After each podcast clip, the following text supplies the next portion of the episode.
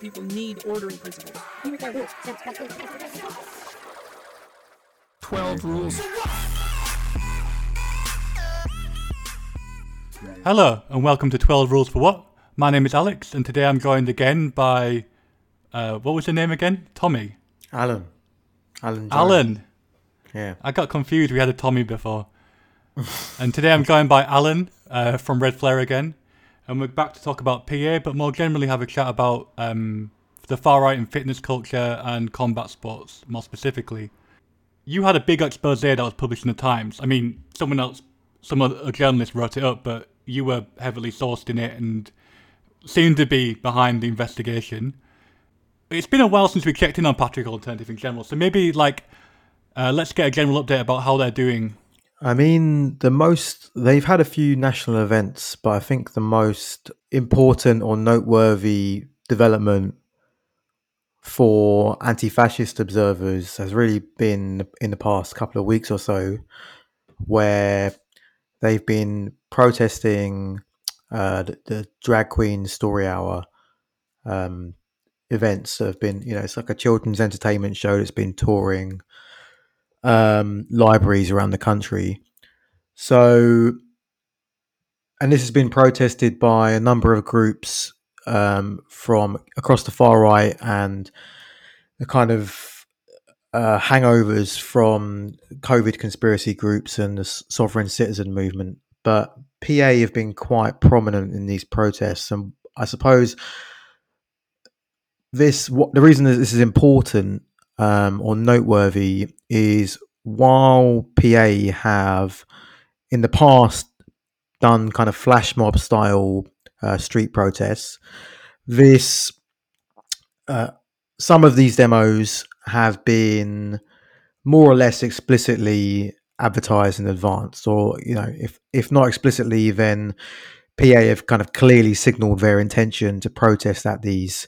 Um, in some cases, you know, uh, several weeks in advance of the actual protest.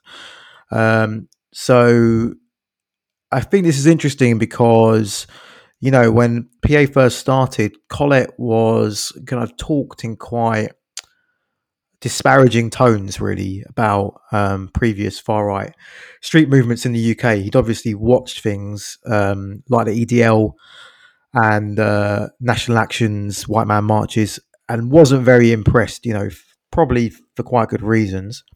Um, but I think Collett's got himself into a bit of a dilemma because there's clearly an appetite for these kinds of uh, street protests. Um, and, you know, he's got to kind of keep a lid on this, I suppose. What's striking about it is that, well, there's, you know, there's a number of different ways of thinking about it, but clearly they feel confident enough to be able to do this. I mean, um, last weekend in Leeds, they there's a very large, um, it's very heavily policed, so they were.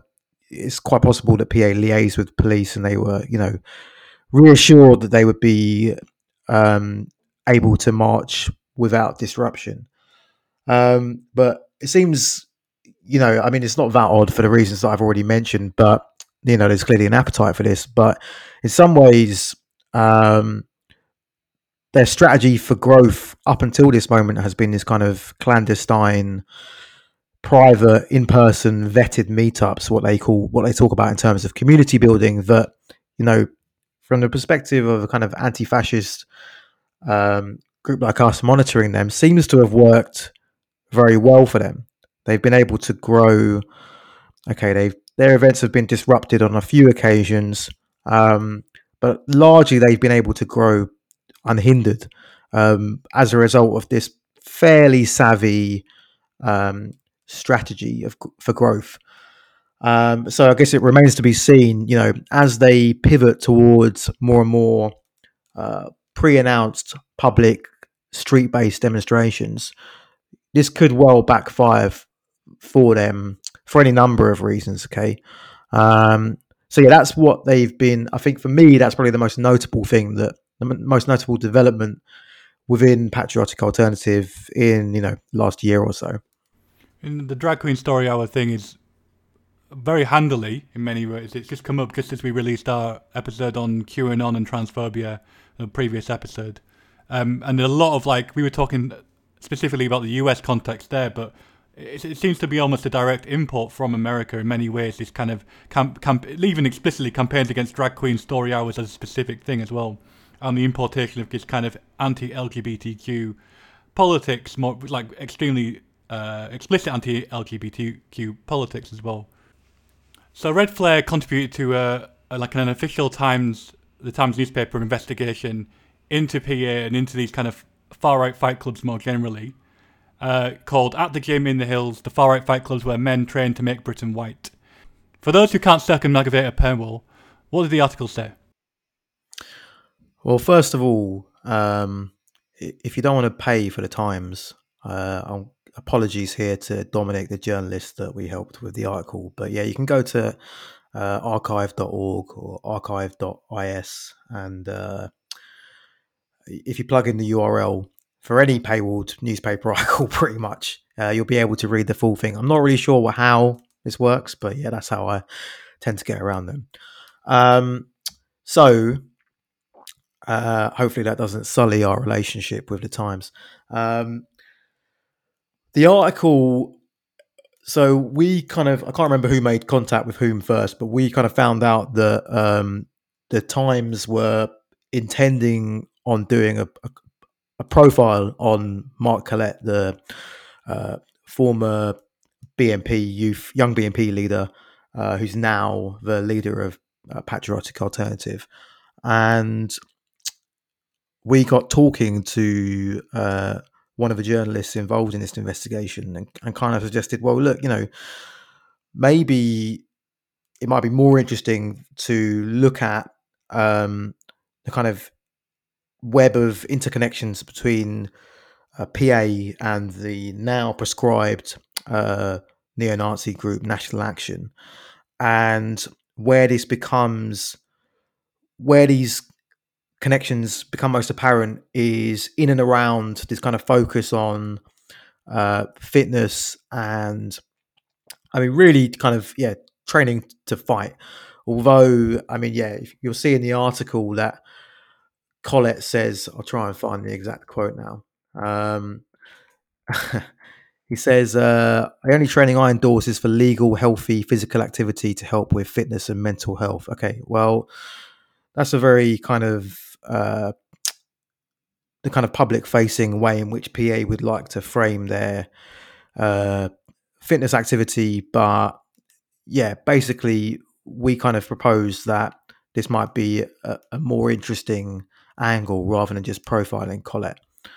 Um, and so the article, you know, goes into some depth about what PA are doing with this kind of fitness initiative that is, um, at least they're trying to have uh, as part of each individual regional um, group's activities, although it's unclear uh, to what extent that's been successful.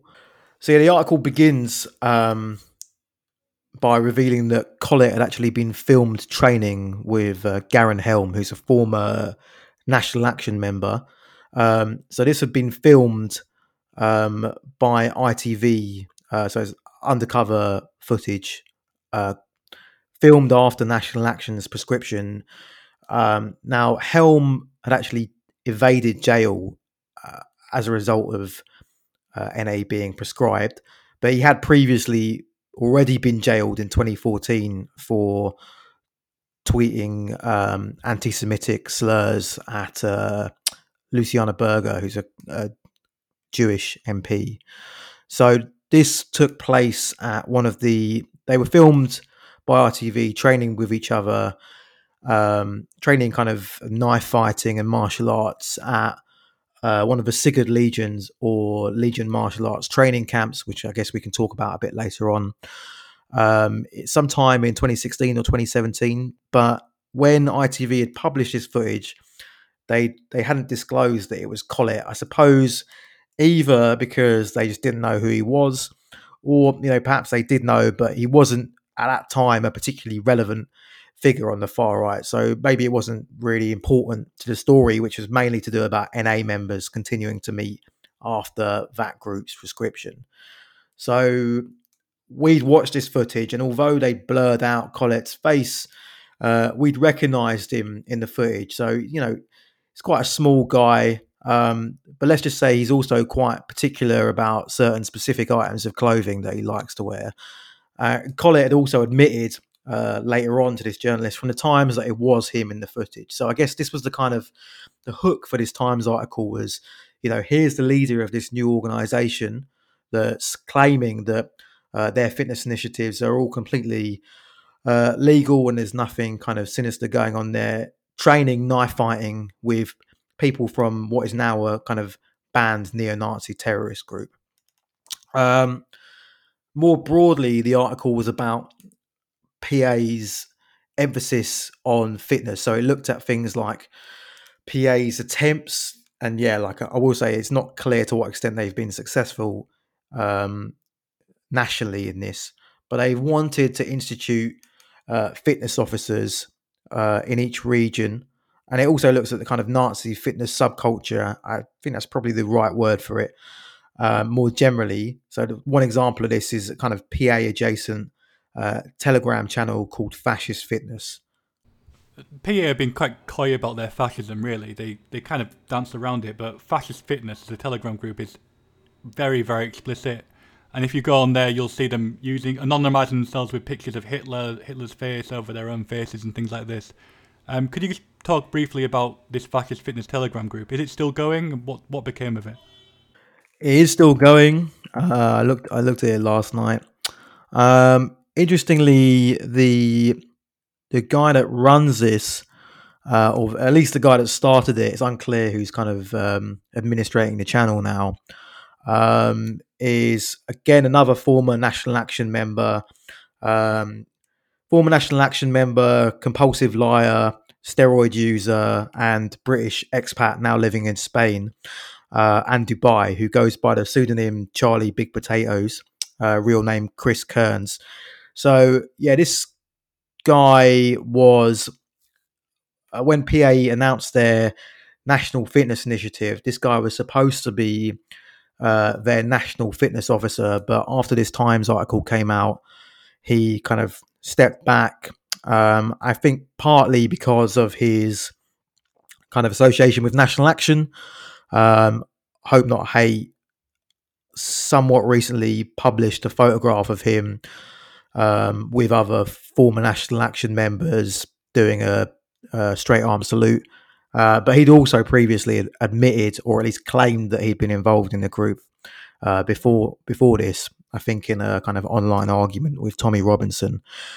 Um, and you know, another reason for this is like this guy's kind of online posting habits um, are basically just kind of unabashed racism. Hitler was right, absolutely insane shit. You know, even more so than people like Collett and Melia who try and you know the kind of racism and anti-Semitism is there, but it's it's cloaked somewhat. Whereas Kearns was, you know, openly uh, inferring that there was a coming race war that his followers would have to prepare for. He was sharing uh, ter- neo-Nazi shooter manifestos. So, you know, it kind of always you say that they're a bit coy about their PA are a bit coy about their fascism, which to some extent is true. But you know, if you look at um, the kind of people that they are associating themselves with, uh, you don't have to go, you know, much further than you know the very public leadership of the organization to come across like complete uh, fanatic nutcases like like this guy. Um, interestingly, Charlie or Chris Kearns uh, online activity seems to have come to a rather abrupt halt uh, a couple of months ago, and this may or may not have been due to his arrest by local authorities. This guy seems to have been like a career criminal involved in all sorts of scams. So, yeah, it remains to be seen um, what why this guy has kind of suddenly gone offline. Um, so yeah, this was the kind of the channel owner for um, fascist fitness since oh, I can't remember the exact timeline, but PA also had, which sorry, fascist fitness. By the way, yeah, you're right. It does, you know, it's openly uh, posting and uh, venerating Hitler, Goebbels, other kind of leading Nazi figures, um, sharing um, reports praising uh, like far right violence in other countries, things like this. Uh, PA does also have its own kind of official Telegram channel. Uh, I think it's called something like PA Fitness Club, which is more explicitly aligned with PA and uh, it's kind of less overtly fascist. I don't think there are any kind of um, Hitler telegram stickers getting used to obscure people's identities on that. Uh, but there are lots of selfies, even with kind of faces obscured. So, yeah, thanks to PA for that. It's been very helpful for us. So, like you said, Collett, you know, opens this Times article by claiming that there's nothing, it's all legal. I mean, I think the key word in his statement is legal. He wants to make sure that, um, you know, his overriding concern is that PA is not prescribed the same as national action, uh, and basically he will lose everything he's built in, in one kind of fell swoop.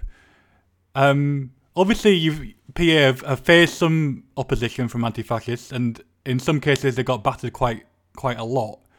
Um, and so there's obviously a defensive aspect to learning how to fight to, for these guys. You know, they need to they want to know how to defend themselves.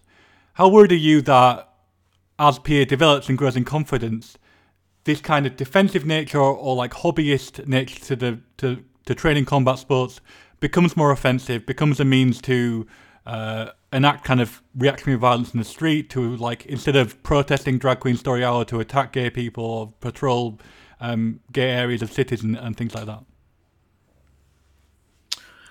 Yeah it's an interesting question. I mean just on collett's um, you know for instance how he says you know this is legal when there's a real emphasis emphasis on everything they do being legal. I think you know it's not only he's got himself in a difficult position again here because um, it's not only that he needs to kind of make sure you know he knows not he's not a complete idiot okay? He knows that the state are watching pa very closely okay?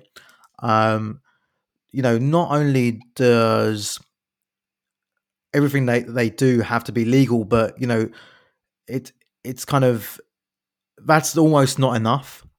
They could continue to train, um, you know, within the within the bounds of the law. But I think if there was, if for instance, you know, MI5 became sufficiently convinced that um, while what they were doing was legal, they were preparing to do kind of political violence. Um, that might be enough for them to appeal to the Home Office to get them prescribed, right? So I think I think he has to be even more careful than just making sure that um, you know people, his supporters, keep doing things that, that are legal. Um, I don't want to say too much more about that. Um, so your your question was around, you know, how worried am I that they're going to start kind of going on the offensive? I mean, yeah. So what they've what they claim is that oh, this is either for just you know fitness and uh, they don't seem to kind of they kind of have this um this kind of naive act where they talk about uh combat sports or martial arts training as if it's no different to sort of playing a game of football right?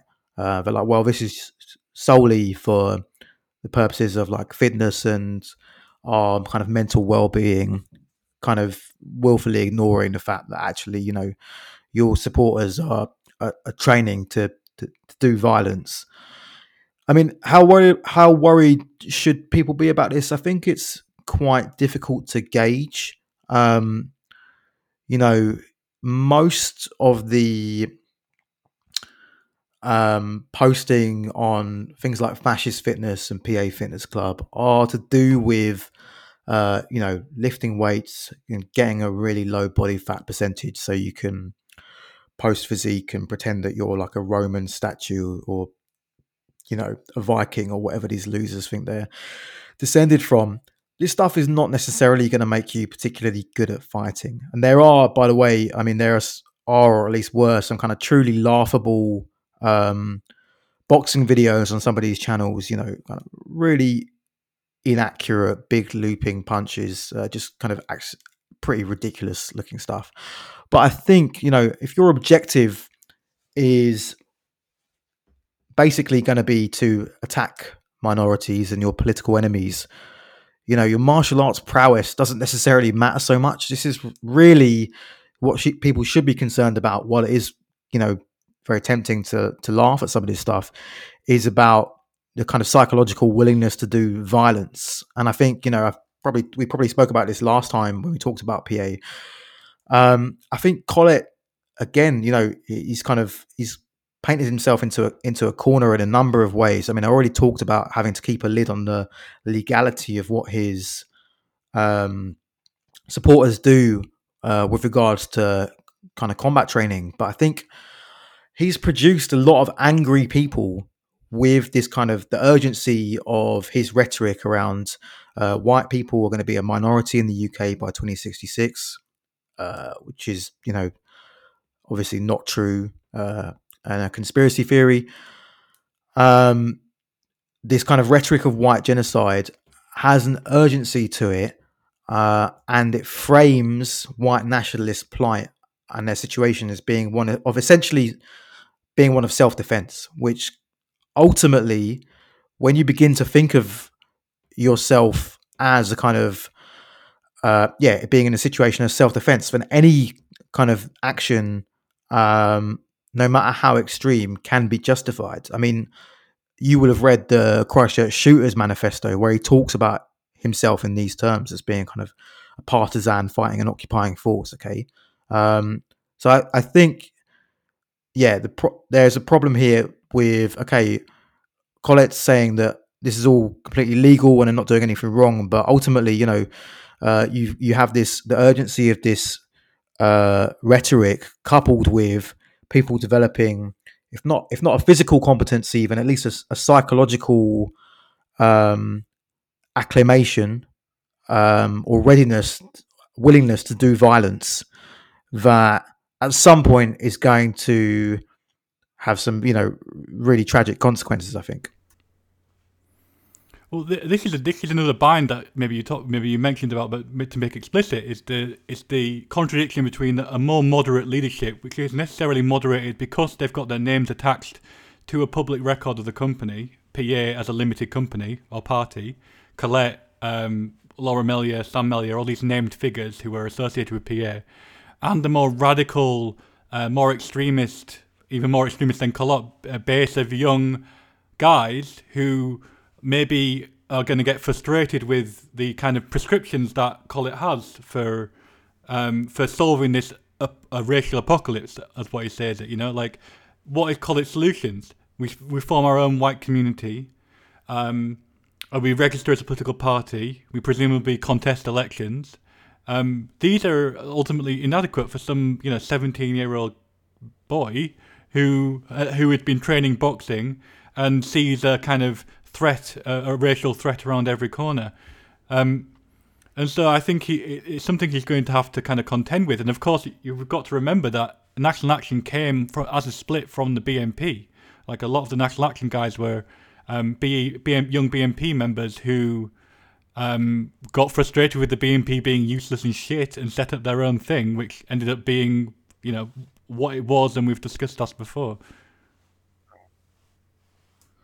I mean, not only that, but you've got like a number of. I mean, so you've got Chris Kearns, the nas- former National Fitness Officer for PA, ex National Action member, Sam Melia, um, the Yorkshire Regional Organizer, and you know, to all intents and purposes, uh, some kind of deputy national leader in PA, ex National Action member, uh, yes, sorry, Laura and Sam, if you're listening to this, uh, your kind of weak excuses are like uh, just boring and pointless. Uh, you know, this guy's been photographed at a at a meet of national action, national action members. I could just say um, at a meet after the else? group got banned. After the prescription, yeah. Anyway, um, Sam Melia, Jake Buick, regional fitness organizer f- for Yorkshire, National Action member. James Allchurch, maybe not a National Action member, certainly a uh, long time supporter of National Action, currently uh, going through the court system on uh, racial hatred charges. So you were talking about like, um, yeah, the fact that National Action was started by um, your former young BNP members who got frustrated with the kind of direction the, of the BNP. I think, yeah, it's almost inevitable that something like this comes out of PA. I think, you know, like we said before, you've got this kind of Collett's painted this ex- extremely dire picture of you know imminent uh, racial apocalypse that a lot of these young men, and they are largely young men that are involved in this organization, uh, completely and utterly believe. Okay, um, and you know, at some point, if you think your situation, your plight is that desperate, then going on hikes and litter picking and doing uh, tugs of war with other Nazis is not going to cut it. You know, um, they're going. These guys are going to say to each other, you know, what are we doing all this training for? Um, so I think, and you you do hear it in some of the um, you know, this is not something that these guys are unaware of. The leadership, okay, you see it in some, or you hear it in some of their live streams. They kind of uh, are quite conscious to explain to their uh, supporters and listeners why they should not take the black pill and go on some, you know, murderous rampage. Okay, uh, they say things like, "Oh, you know, that only that will only aid our enemies," but you know, uh, at the same time, you've got people like Chris Kearns sharing neo-Nazi mass shooter manifestos. So clearly, that not everyone's on the same page here. Um, you know, this is a whole. There's been a long-running meme on on 4chan and on kind of 8chan, other kind of far-right internet boards about self-improvement, self self-improvement culture, as a kind of, I suppose, response to the kind of wallowing in degeneracy and and failure that that that was like kind of a common theme on on 4chan and still is these these kind of sig threads of what they're called self improvement general. How do you think it's an interesting it's an interesting thing. It goes back to Peterson, Jordan Peterson too, in that the the the prescriptions for how people improve their lives are actually you know fairly effective. You know, drink more water, look look after yourself and your living space, exercise regularly, um, get a proper job, um, try and engage with people on a human level, um, start relationships and, and live a fulfilling relationship, etc., etc. Stands in great contrast know, I'm a NEET, I'm drinking Mountain Dew at my computer, I've masturbated five times a day already, and I'm going to masturbate six more, more times, and it's 2 p.m., whatever. And I, I think for me, that kind of when that's paired with a fascist politics or a far right politics, I'm improving myself in order to aid my race. It kind of links the kind of natural high and natural kind of good feelings you get from improving your life in whatever way and taking small steps and seeing progress with a kind of deepening fascism of deepening far right politics. How do you think that that kind of manifests into the real world organizing? Are these people just becoming their own little fascists who don't do any organizing and are just, you know, making their lives better and they'll hold these awful views? Or do you think there's some kind of does that feed into uh, real life political organizing? I'm not like I don't know how helpful it is to draw a distinction. I mean, obviously, you know, there is quite quite a clear demarcation, right, where somebody steps out from behind the computer and attends, for instance, like a, a PA regional event, right? Um, that's like quite a clear distinction that we can make, and it's obviously for them, it's going to be uh, an important step in their political journey. But you know, somebody, some of these guys probably do remain isolated. Um, you know, perhaps because of where they live or you know a multitude of other factors but can continue to kind of for instance like propagandize online right um, and can su- support the movement in other ways i think yeah it's interesting to think about um, clearly a lot of these particularly like well, not just young people. A lot of the people that have that are joining PA have been on a political journey that has, um, you know, one of primarily we're talking about self radicalization online, where they've reached a kind of worldview that has isolated themselves from their family members, from you know people that were formerly their friends, right? Um, they probably, I would imagine, to some of them, it's quite a relief to find a new peer group of people that that share their views and you know can go through life thinking the same kind of things about you know why the world is in their from their perspective in such a state right i would also imagine that like some of them join go to a pa regional meetup and are hanging out with you know nick hill and james shand and are just completely uh put off by it and just you know don't want to have don't want to have any more involvement whatsoever. Um, but yeah, I'm sure like part obviously like you know when they talk about community building, it's not just a kind of uh kind of PR spin that they're putting on things. Like they are building um, you know real world networks and friendships, which I think is part of the reason why this is going to have implications for some time to come, regardless of what happens to PAS specifically as an organisation. Yeah, I'm just going back to the SIG thing. It's I'm I'm always suspicious of very neat explanations like the so-called alt-right to whatever pipe the pipe Peterson to alt-right pipeline or whatever. It's it's all a bit too neat, you know. There's always there's so many different things could happen. You could you could get see a SIG thread on 4chan. Um, improve your life drastically, start lifting weights, become some great triangle of a person. But once you got out into the real world and started making actual friendships or started engaging with people, got a job, got some disposable income, suddenly these kind of extremist or the extreme, very extreme views that you, you held online don't fit with your the way you're living anymore, and you kind of drop them aside or more explicitly renounce them or whatever. It's not so neat that you become a kind of political, like a clean cut political soldier for fascism, um, like some people would, I think, theorize. I was really reminded of this when I was I was actually looking at yeah self improvement. There's like a SIG uh, Telegram channel, and like yeah, it's it's it's pretty cringe uh, how how sort of basic the some of the advice is. I mean, you kind of have to wonder to what extent is this targeted towards uh, like teenagers, right? So it has things like, you know, meditate for six minutes using some meditation app, write a creative short story. Uh, literally, one of them find a stump in a clearing or a meadow and sit and ponder on it for a while. I mean, yeah, this is like pretty. But there are parallels to be drawn here between like this and like Jordan Peterson's clean your room, Bucko, right? Um, is what's interesting is like how this kind of really basic, uh, cringeworthy advice it ha- can become like married with like reading Evola, right?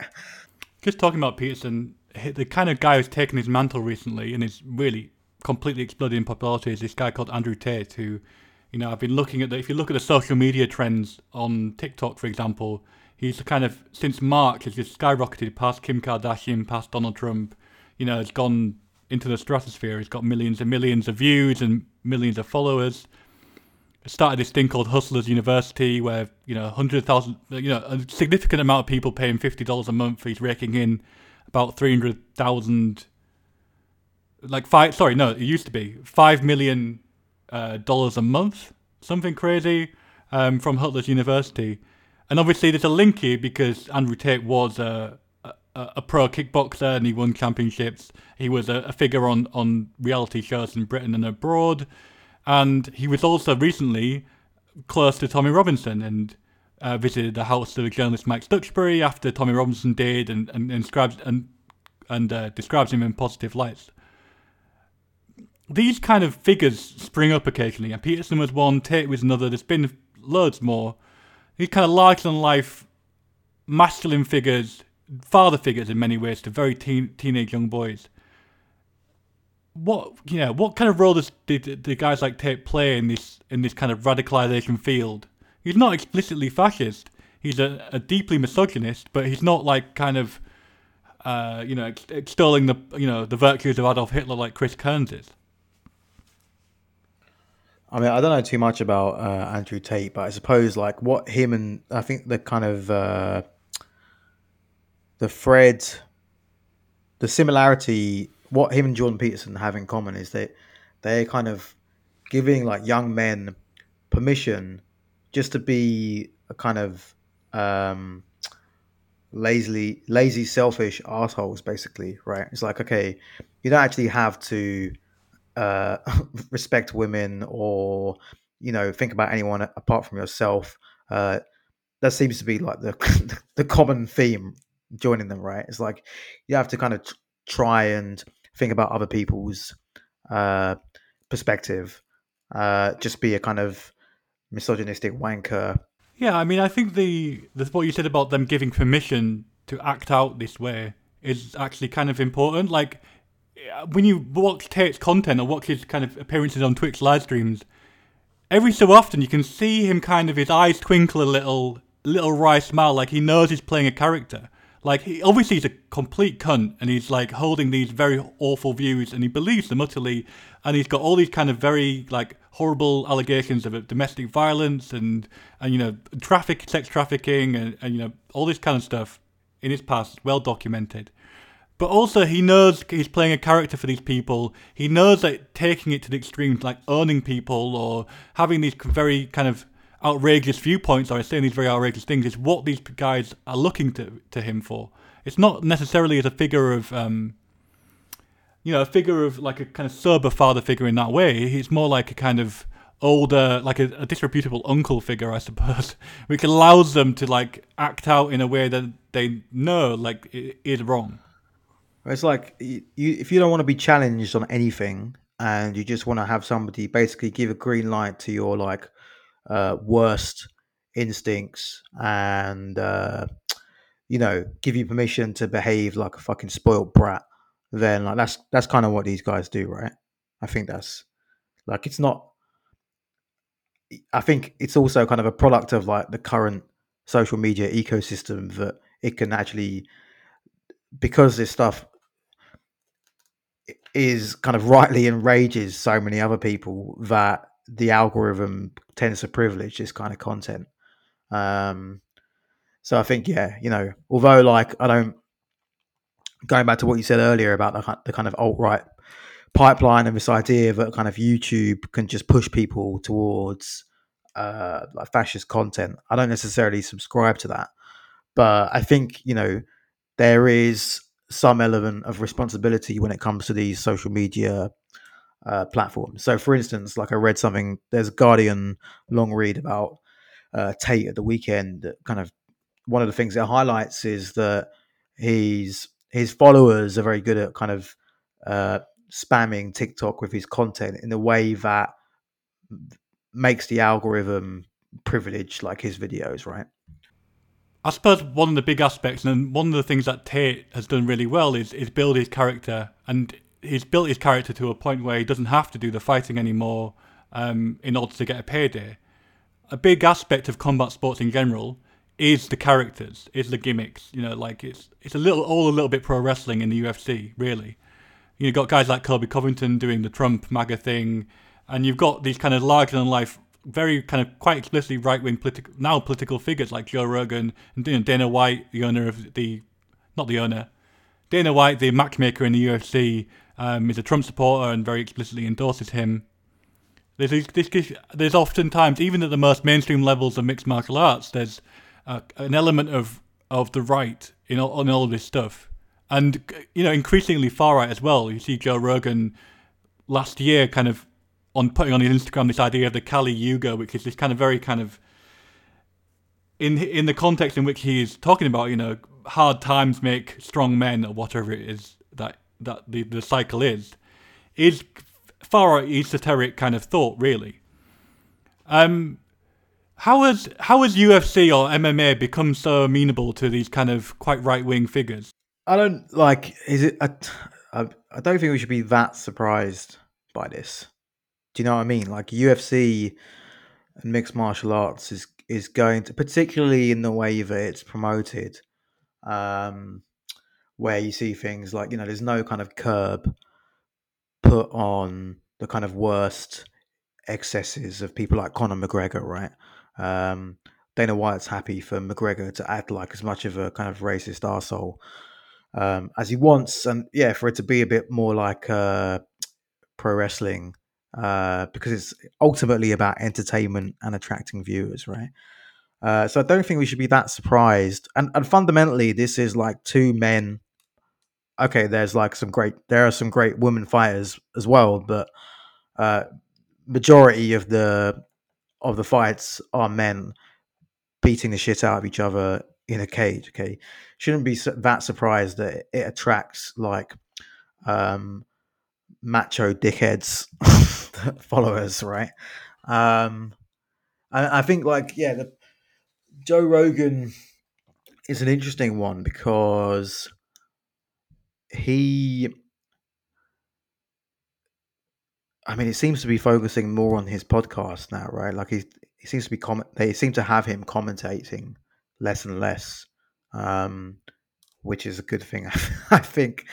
Um, but he's an interesting one because he's kind of, I think, particularly the format of his podcast, where it's like, oh, these are just different people um, uh, presenting their views, and Rogan does this kind of gormless, just asking questions thing uh, where he very rarely pushes back on anything that anything that these his guests say.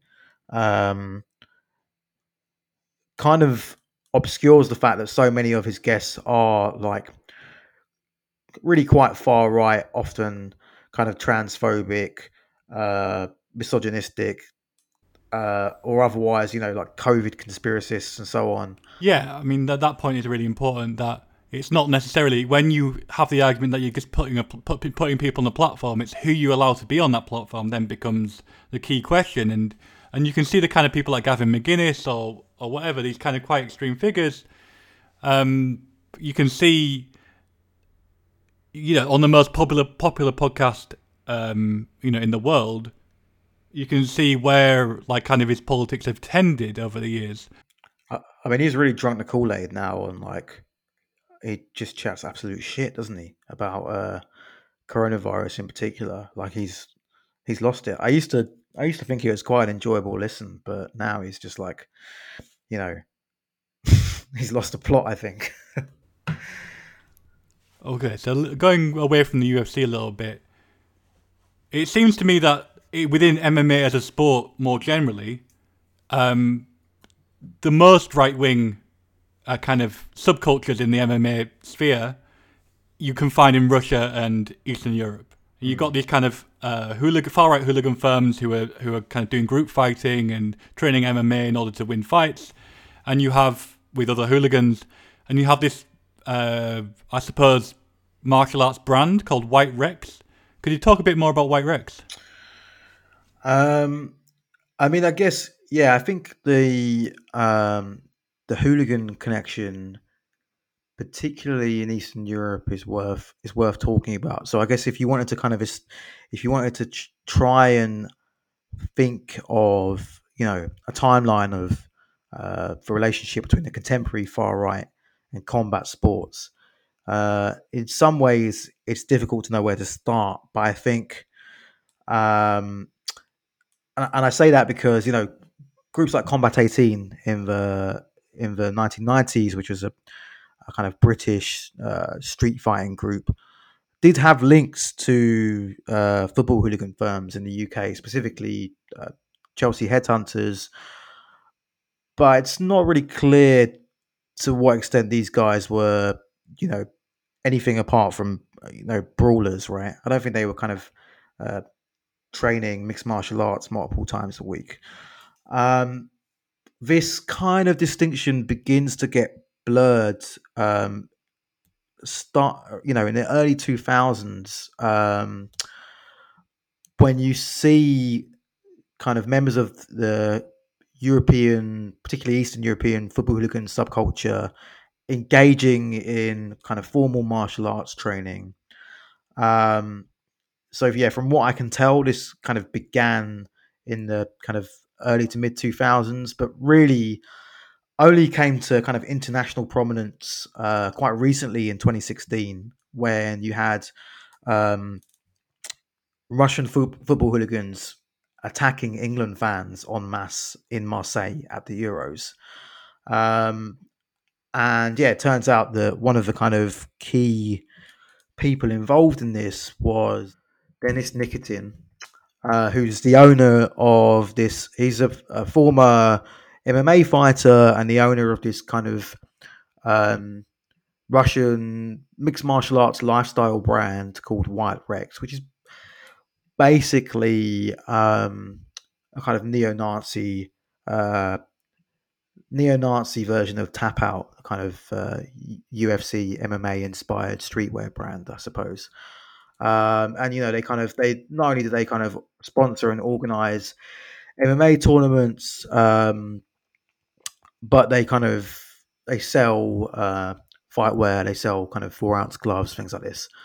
So and Nikitin his name if once you begin looking into the kind of the interrelationship between yeah combat sports uh, combat training and the far right this guy's name crops up a lot. He's well traveled uh, he has given seminars to a number of neo-nazi groups on uh, self-defense group fighting knife fighting. He is also the direct inspiration for uh, a number of other um, White Rex copycat style uh, kind of brands and projects. The most obvi- the most well known one will be um, Rob Rundo from Rise Above Movements brand uh, Will to Rise, which is basically a kind of wholesale wholesale rip off of uh, White Rex, albeit with kind of a more explicit focus on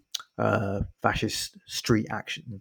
I only realized when I was kind of doing some reading for this for this episode, Nikitin himself uh, actually features in a documentary produced by BBC uh, about the the kind of Russian football hooligan subculture and specifically, you know, the events of 2016 in Marseille, uh, he's interviewed by the by the BBC. Actually, if you know, if my memory serves me rightly, he kind of speaks quite articulately about his reasons for uh, for being involved. Uh, and he's wearing a kind of white Rex t-shirt. Seems to be the interview seems to take place in one of their uh, stores or outlets. Uh, you know, comes across like a complete psychopath, but yeah, from what I remember, is very articulate. So, just to bring it back to far right politics more generally, this kind of use of combat sports or martial arts training or fitness culture more generally, it has a longer history than PA, and it you know it's, it's expanded out beyond the UK as we said with White Rex, but also in more like explicitly political groups. I'm thinking of things like the Lad Society in Australia, and you know even if we need to remember that before PA, National Action had their own gym, secret gym in Warrington, where they trained um, their conference was addressed by an MMA trainer, Jimmy Hay, who is still, you know, still going and still runs his gym. Um, obviously before they were pre- prescribed. Could you just go into a little bit about how this how this works um, more internationally? Well, I think um, yeah, the Lad Society is an interesting one in Australia because, like, yeah, like you said, this um, predates PA, but it is perhaps. I mean, people who are more familiar with uh, right politics in Australia uh, might disagree, but it seems to me, as a kind of outside observer, to be like maybe one of the early um, instances of this kind of post alt right shift from largely an online kind of uh, an online far right back into the real world. Okay, uh, so as early as 2017, um, the Lad Society had kind of uh, real world uh, venues and clubhouses. Uh, one of these, according to uh, at least a couple of sources, had a, a, boxing gym where they were kind of organizing weekly fight nights. Um, interestingly, yeah, they also provided a security detail for uh, Lauren Southern when she did a 2018 Australian tour. Um, one of the things that uh, struck me as quite interesting when I was reading the um, Royal Commission report on the Christchurch shooting was that the shooter had been invited to join uh, the Lad Society and was Facebook friends with Thomas Sewell, who is an interesting character uh, that, yeah, might be worth talking about in a bit more detail because he's kind of um, had a, a, little bit of involvement in Patriotic Alternative, or certainly around the uh, not exactly helpful involvement of PA. No, I mean I, he's what strikes me about Sewell is I'm not sure what his current uh, legal status is. I think he's perhaps on bail, but you know, a lot of there's a kind of meme on the on in a lot of these far right spaces about how you know their their political enemies and kind of racial minorities, ethnic minorities, kind of uh, have no self control. Okay, now if if anyone exemplifies a lack of self control, it's this guy, right? This guy is a c- complete loose cannon maniac that um, you know. As things stand, I think he has charges for armed robbery and assault for breaking into the cars and stealing the phones of some people that uh, photographed him and his comrades doing Nazi salutes uh, in the Grampians mountain range in Australia. Subsequent to this, he assaulted a black security guard at a TV station whilst shouting racist slurs at him. This was like a couple of hours before the TV station was going to broadcast a documentary about uh, National Socialist Network, which is Sewell's organization, which is an offshoot of the Lad Society. And then in 2021, he does a a stream with uh, a PA aligned uh, live stream called Patriotic Talk. Uh, obviously, after this, PA were very keen to sort of disavow patriotic talk and kind of deny any connection to it, despite Collett being its most regular guest. Uh, but in this, he kind of he advocates the the mass rape of British social workers and police officers, um, which leads to the kind of the host of this talk show or this live stream kind of frantically pulling the plug and, and taking it like working to scrub any trace of it uh, online. Uh, but you know, Sewell, as if he hadn't already done enough damage, then goes takes the telegram to reiterate his comments almost word for word, while simultaneously apologising to the hosts of uh, host of this show. So yeah, complete nutcase.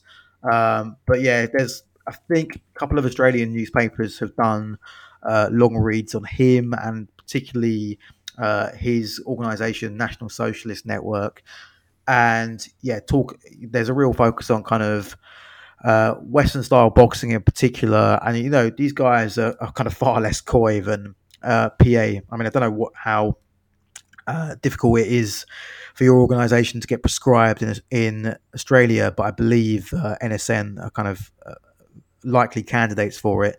These guys are far less coy about um, their intentions for training martial arts, should we say? We did an episode a long time ago now with uh, a red gym called Reading Red Corner, an anti-fascist gym, about what they were doing and their training and why it's important for anti-fascists to be training combat sports. Obviously, combat sports and martial art training, it's got a certain, I suppose, macho reputation, which, from my experience at least, is not necessarily borne out in the gyms in which I've I've, I've trained. Um, there is a kind of it's more predominantly men who do train there, but I, I feel like you have to go to like bad gyms in order to experience the kind of macho kind of you know trying to knock each other out or even just you know sexism and awful comments and whatever. That could be a feature of some gyms. You've got to try you know those are those are bad gyms. What do you think about is there is should anti-fascists be training combat sports? Um And is there a way? How can they do that whilst not kind of laying into this kind of image of, you know, macho anti-fascists who are always up for a scrap and uh, are training for like physical violence at all costs and all this kind of stuff? Uh, I think you know, although we we've kind of spoken about how you know the, the UFC, um, the fan base of the UFC is is perhaps you know uh, not great. I think the culture is around combat sports has changed quite significantly. I mean, if you're t- specifically if you're talking about about the gyms, um, you know, it's definitely like changed for the better in recent years. I would say. Um, you know, it's kind of I don't. It's in my experience, it's it's quite. I, you know, I'm I'm like a cis man, so my experience is not going to be. Um, is not going to be representative of everyone, but you know, it's it's uh, it's very rare to encounter, uh, you know, kind of sexist comments, uh, over the top macho dickhead behavior in in martial arts gyms. Uh, I think you know, anti-fascists, those on the left, uh, minorities, should be preparing to kind of physically defend themselves from uh, far right violence. The far right are certainly p- preparing to do acts of violence to them. Um, I think people, particularly men, tend to think that they have a kind of innate ability to fight. You know, everyone thinks they can fight, um, but actually, you know, this is a learned skill, uh, just like anything else. So I think, you know, I think the red gyms are a, a positive initiative, but I think what's really striking about looking at the looking at channels like fascist fitness and the kind of will to rise channel run by uh, Rob Rundo, uh, who's uh, from a similar kind of fascist martial arts group called Rise Above Movement, is that there is they've been quite successful. These groups have been quite successful in creating a kind of online subculture that really does quite well to marry, you know, their politics with uh, martial arts and fitness culture in a way that I don't think that the the red gym scene, at least in the UK, has been very successful at doing. Now I don't know how you emulate that without just kind of reproducing the the kind of visual language of those far right groups. Uh, but it seems to me like you know that's that might be a kind of fruitful connection, fruitful kind of direction for the red gym culture to kind of develop in. Um, maybe I don't know. Does that make sense? Yeah, I think it does. And how how should people be training it? Like, you should you be following a particular you know sport like BJJ or, or Muay Thai or, or kickboxing, whatever? Like, it seems to me that that's the best way of getting a good grounding in in many different aspects of of fighting, or you know, training. It's a, it's a kind of structured thing. Yeah, I think like this is probably a like a I think having a kind of structured discipline to follow where you can kind of track your development uh, makes I think makes it far more enjoyable and you know you have more kind of goals. It's easier to recognize your own progression than doing things like uh, kind of self-defense classes where you kind of you you will train for a couple of hours about an extremely specific scenario that the instructor has imagined. Um, you know kind of how to manipulate somebody's hand to get out of a chokehold right? Um, whereas if you're training in a proper martial art like i don't know uh, muay thai or bjj you're going to learn principles that are far more widely applicable than you know how to perfectly escape some very specific you know scenario right? Um and uh, yeah i think that's probably good advice. I mean the other thing is is with with any skill it's about regular practice as well you know ideally you'd be training this three or four times a week if you want to get you know competent in a in a in a decent amount of time, and so you want to be practicing something that's being put on elsewhere that you could also go to. Yeah. You know, many people don't have the capacity to organize training sessions four times a week. They've got lives, they've got things going on, you know, obviously. And so you want to be able to go to places that are still doing the same thing you're doing within your red gym, I suppose. Yeah, I suppose you know this is obviously easier for some people uh, than others, right? I feel like okay, like I said before, like I, I might find different martial arts gyms very welcoming. I might be if I was a trans woman, I might be a lot more hesitant about about going to some of these. You know, it still are like male dominated spaces, right? Um, but yeah, I think regularities kind of as with any learning anything, uh, you know, regularity is is uh, is really important. Uh, yeah. Um, and I suppose just on that on that last point, uh, a, a queer gym in London called Bender Defenders is running a fundraiser right now, um, raising money to pay their trainers and to buy more equipment and all this stuff.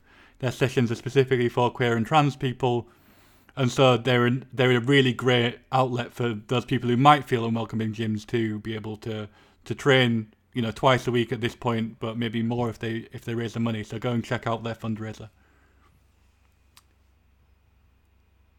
Okay, and thank you, Alan. I remember your name this time. Uh, for coming on chatting to us about fascist fitness.